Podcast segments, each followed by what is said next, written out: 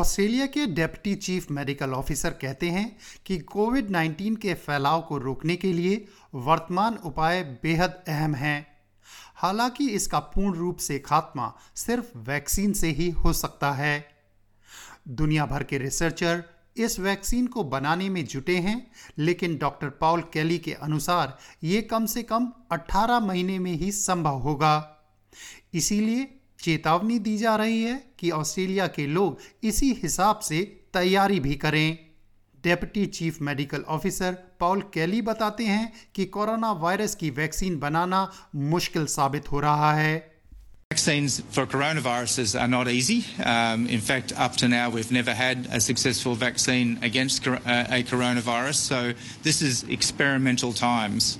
How long it will take, uh, estimates have varied, but at least months, probably 12 months, possibly 18 months.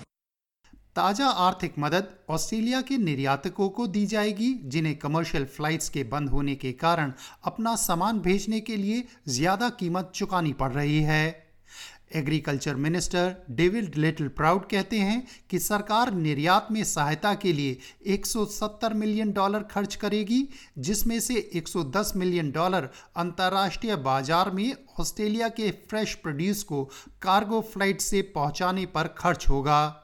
People shouldn't panic about the fact that Australian produce is going around the world. It's a good thing. It's a good thing for our economy. It's a good thing for our farmers. Uh, and God forbid, if we get some rain, uh, they're going to make a fair bit of money and, and get uh, our nation up and going again as soon as this COVID crisis has been able to be curtailed.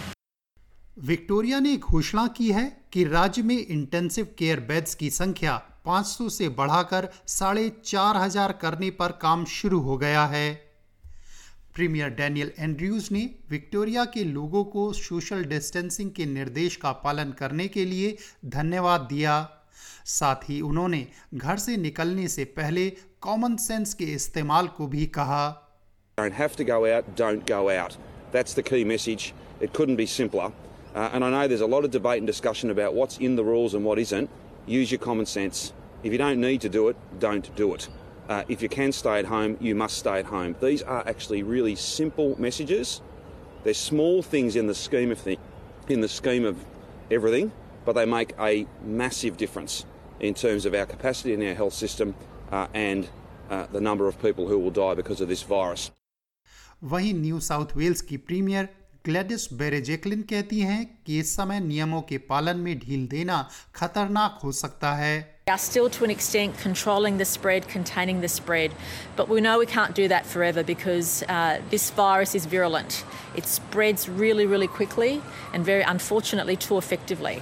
Uh, and therefore, we have to maintain our vigilance. We can't let our foot off the pedal. We can't relax. And I know that's a difficult thing to say when so many families now are struggling with the new arrangements and, and adjusting their own lives, and we're grateful for that. Queensland की premiere एनाटेसिया प्लाशे ने महामारी के वक्त बुजुर्गों का खास ख्याल रखने की जरूरत पर बल दिया that phone and saying, How are you? Let's have a chat about things. Do you want to talk to my kids? It's also about going and doing some grocery shopping for them and leaving it at the front door.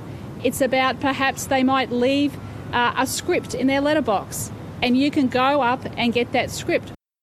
Western Australia में Germany का cruise ship Fremantle से जाने को तैयार नहीं है। जहाज़ पर सवार 40 यात्री कोविड 19 से ग्रस्त पाए गए थे।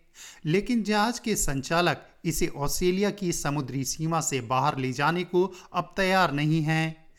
एराटानिया कंपनी का कहना है कि उन्हें फ्री मेंटल में 14 अप्रैल तक रहने दिया जाए और वे जहाज़ की पूरी तरह से सफ़ाई की मांग भी कर रहे हैं। वेस्टर्न ऑस्ट्रेलिया के प्रीमियर मार्क मैगोवन को उम्मीद है कि फेडरल सरकार और ऑस्ट्रेलियन बॉर्डर फोर्स इस मामले को शीघ्र ही सुलझा लेंगे I don't want to see is the Artania sit there and potentially attract ships from somewhere else on the basis that you can stay in Fremantle. So what I'd say to the Commonwealth Government is please work with the ship to get it away, clean the ship and get it away from Western Australia as soon as possible.